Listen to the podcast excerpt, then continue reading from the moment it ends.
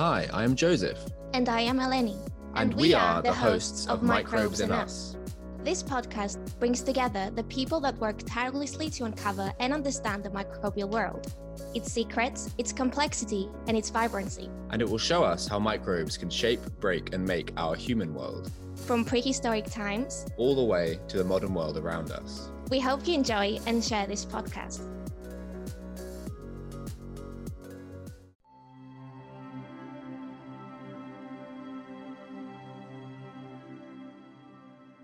It is just another day in the lab. There is a sweet and yeasty smell in the air. The autoclave just finished, and you pour 50 agar plates for this week's work. While waiting for them to cool down and solidify, you stare at the yellowish gelatin like substance and wonder who thought about it? It is such a smart idea and so essential to do any microbiology work. As a microbiologist, can you actually imagine life without agar? Hello, dear listeners. Welcome to our episode 10, an episode where we will bring to the forefront the history of a woman that revolutionized microbiology. I am Eleni Corsari, And I am Corrado Nai. and we are going to be your host for today. You have just listened to a short narration, and yes, you have heard right. We are going to talk about the discovery of agar today, which was in fact made by Angelina Fanny Hesse. Her contribution to microbiology is crucial, yet not widely recognized. We are glad to be joined today by Vanessa Ayala Nunez, who is going to tell us the story of this discovery. Hello, Vanessa. Good to have you here. Hi, thanks for having me, Eleni and Corrado. Before jumping into this hugely important story of Angelina Fanny Hesse, I want to ask you, Vanessa, what is your current role and research on? I am working in Switzerland as a scientist at the Swiss Federal Laboratories for Material Science and Technology. In brief, it's called EMPA. It is a federal institute in Switzerland. What I do is that I coordinate projects with EMPA, with pharmaceutical companies, and with local hospitals. For example, I coordinate a project uh, with a pharmaceutical company that produces nanomedicines to treat iron deficiency. And what we do at the institute is that we take the products from the- this company and we establish and develop in vitro system to assess the biological response to this given product, for example, to this nanomedicine. Vanessa, besides being a scientist, you're an avid science communicator. What is your motivation and to whom would you recommend being more active in this role?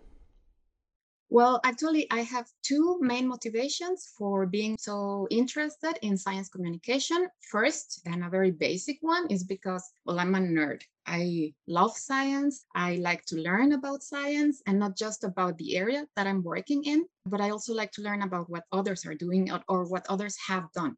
And I think science communication is a great way of learning about science just for yourself. And second, and of course, quite important, is because I think there is a big gap in between what is our science world, you know, scientists or people with a science background that we live in some sort of bubble, and the rest of the world. As if we would be coming from a different planet or a different species, and the issues that we're working with doesn't really matter for anyone, but for all but for us. So I think it's important to bridge this gap because it was not just established by the people outside of our bubble, the non-scientists people that think that we are different or we do weird things, but also by us scientists, by us people with a science background that think that no one outside of our bubble will understand us, will get what we do. So we should try to bridge this. So actually, because of that, I would recommend science communication for everyone with a science background from students to professors and everyone in between. You don't have to have three highly high fancy academic degrees to be a science communicator. Because being a science communicator, it's not just writing a blog or like you making a podcast, which is a lot of work. I mean, science communication can be just part of your daily life, as in you go back from work and at home you talk with your family. How was your day? And instead of saying, "Mm, yeah, you know it's complicated. You can actually make an effort and, and try to share with them. Why? Because i mean you can actually teach something that can be useful for them to make decisions on their daily life eventually but that also makes us less foreign for them. I mean we scientists we people with a science background are you know normal like everyone else. Really good points that you raised there. But we people are more curious and today we can see, I think, science communication being out there and be, people being more vocal on scientific information specifically. And we also have more information at our disposal. We have internet, social media, we have the television. So a crucial problem that we see today is the issue with miscommunication or facts going out that are not 100% correct. If you had a magic wand, what would you do to make fake news disappear? Well, fake news is a very complex phenomenon.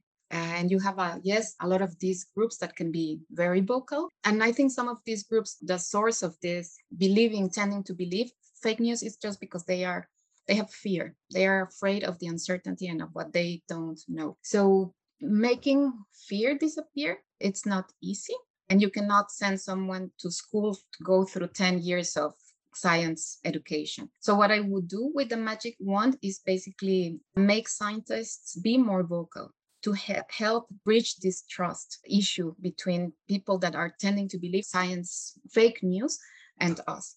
Because maybe sometimes they don't believe us, because they don't trust us because we are not a familiar figure. So for them it's easier to believe a familiar figure or the neighbor that just suggested an alternative therapy than someone that is on the news talking about weird figures and numbers in concepts and in terms that they are not familiar with. So what I would do, because I know that most scientists tend to do that, I mean, that's a fact, I would use the magic wand to make them more vocal and I will make them more relaxed about it and to do this science this exercise of science communication and like okay take the complex concept and make it simple and make it interesting and make it cool.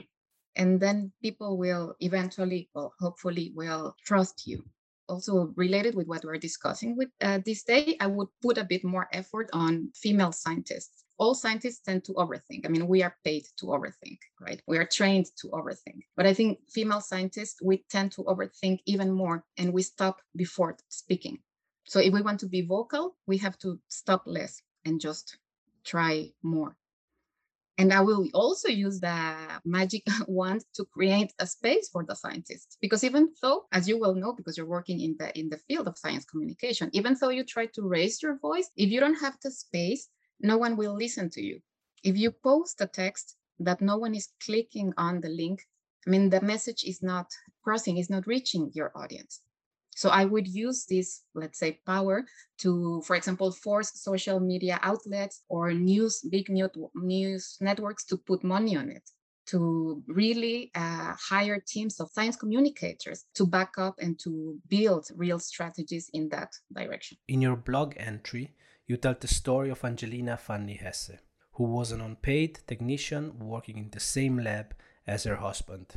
This model of the late 19th century is obviously outdated today. And yet, is there any similitude in how science is performed today? In other words, can we learn something from the story of Angelina Fanny Hesse? Or do laboratory scientists currently face different situations and challenges? Well, I would say something that has changed is the fact that now women are paid. I mean, we are not non-paid laborers in the in the lab. That has changed. But a similitude that I can still see, although not the same, but it's still happening, is the fact that the opinion of women is still not fully considered. I mean, she was giving her opinion. She was probably taken seriously because she was the wife of that was working for this big microbiology shop.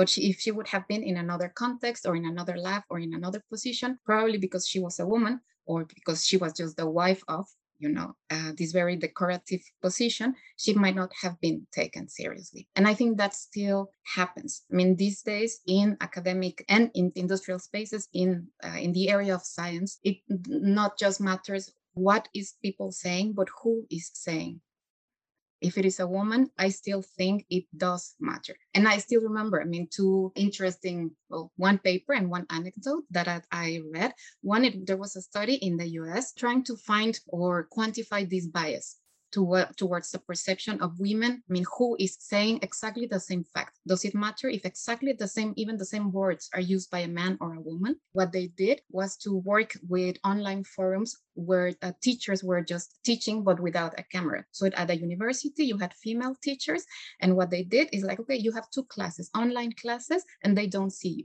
so in one class, you will give your real name, and in the other class, you will use a fake name and you're going to be a man. in the other class. So they they will think your students at the university level that you're uh, there's a man teaching exactly the same class. And at the end, they compared the grades. You know, at the end of the semester, you always get an evaluation as a teacher. And of course, the same person got better grades when the students thought the person was a man. So that already reflects a bias regarding this perception of exactly the same concepts and that's i again i still think it is happening. I can share another situation that i found uh, very interesting but that it's more an anecdote because it was not there was not a, a paper it was not a story. I read this interview with a scientist who is now trans woman so she's she started as a man and she transitioned to a woman and she's a scientist. So same mind, same scientific mind. And then she she also changed her name and she started to say how different her science was perceived in conferences, the questions that she got, the comments that she got when she was speaking there. You know, again, same science, same project same results, same way of explaining, because she was now a trans woman that was just seen as a woman and she i mean she noticed it was i thought it was quite interesting to see that to to read that how this perception actually changes. So i still think that's a similitude and of course there's a lot of work to do that. And just one small extra thing that maybe it's not related with uh, women bias but it's more like the position bias. I also think that the role of technicians is not still not really well seen in laboratories in research labs for example I mean, if you're a student, if you're a postdoc, if you're a PhD, if you're a professor, you can give your opinion. It's like, oh, interesting. You're in a, in a talk. But if you're a technician, like, oh, you pipette and that's it. You don't think. And that's not true.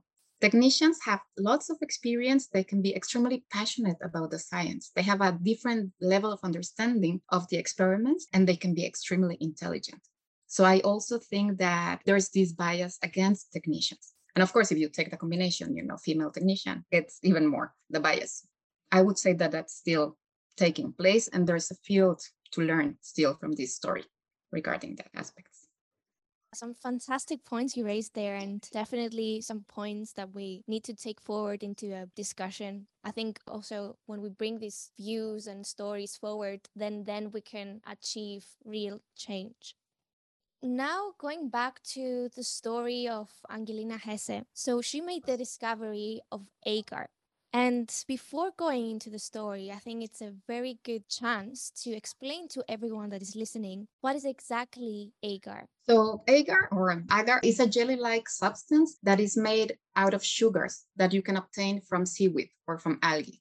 So, basically, it looks like gelatin. It's a semi-solid, semi-transparent gelatin, and it is widely known outside of the lab world just as agar-agar or agar-agar. Basically, anyone that walks into the supermarket section of desserts and cooking and baking, you can find it in small envelopes. It's a white powder that you bring to your house, you dilute it in water, you boil it, you let it cool down, and then it solidifies, and then you get this agar substance. And it is widely used in, I think, in Asian cuisine to make desserts we also use it in Mexico. I come from Mexico to, to cook for dessert. So it's quite known. So basically agar, but in the context of the lab, that is what we're going to talk about today.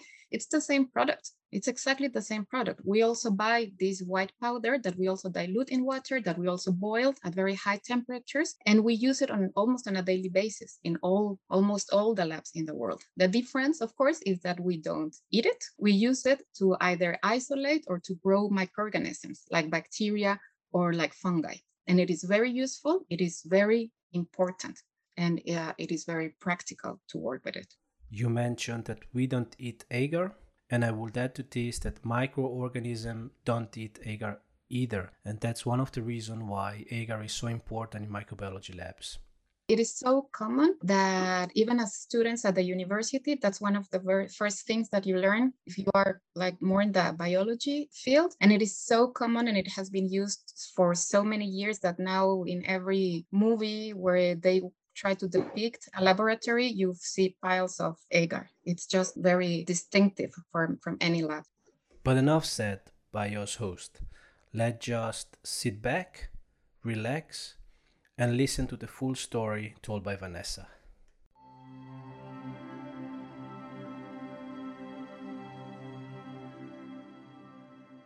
Angelina Fanny Hesse was actually the first person to propose the use of agar or agar as a culture media to isolate and grow microorganisms in the lab. She was born in 1850 in the US. Then she moved to Germany, where she worked actually as a scientific illustrator and technician in the lab. We know as a non paid technician, actually. Back then, and we are talking about 1880s, the field of microbiology was actually just starting. It was still uh, not really known what a mic- microorganism was. And a lot of people out of the field didn't even know that microorganisms existed, or they didn't want to believe on them still back then microbiologists, I mean, scientists starting to work in the lab had a lot of limitations because it was a new field, a new area. So there, there, were a lot of technical limitations to be able to have proper microbiology working experimental techniques. Because back then, I mean, let's say we want to study a microorganism. An obvious example, a microorganism that causes a disease, an infectious disease. So how do you do that? I mean, let's say someone has tuberculosis, cholera, the big ones from back then. You go to the field, you take a sample from the throat, from the nose, whatever you want. You bring the sample to the lab, you isolate the microorganism, you grow it, and then you start working with the microorganism. You study it until you are able to find an antibiotic against the bacteria, an antiviral compound against the virus that you just isolated. So basically, that was the process, and it sounds easy, right? But back then it was not so easy. And actually, this is the point where there was a slowdown in the process. Exactly this moment, and when you bring the sample and you have to isolate and grow your microorganism, it was not really possible. It was extremely complicated because what were the options back then? People brought the samples from the patients, let's say tuberculosis, cholera, which is also a, a bacteria. They brought it to the lab and the options were, okay, I put my sample on a slice of potato. I put my sample on the white part of the egg. I put my sample on a piece of meat. I mean, you just think of rich mediums where you know that microorganisms will grow. I mean, you don't have to be a scientist to understand the complexity of trying to grow a bacteria on a slice of potato. I mean, it's very, very complicated. Basically, you put the sample and the, ne- the next day, you maybe have something growing that it's just all over the place. It's a combination, and your slice of potato is just falling apart. So, good luck trying to isolate something from there and to reproduce and to amplify. So, there was this very big knowledge gap and technical gap, specifically in this part, and that was slowing down the whole field. And as I mentioned before, Angelina was working in the lab, actually in the lab of her husband, Walter Hesse. And he was working as a postdoc for Robert Koch. And if Robert Koch doesn't ring a bell, he's basically one of the iconic microbiologists of all times, probably together with Louis Pasteur. He was very, very known because he was the first one to report to describe the bacteria that causes tuberculosis, which is what we now know as Mycobacterium tuberculosis. Lina was working in this lab together with her husband, and she was in charge of producing the culture media, either the slices of potato or whatever they were trying to make it work.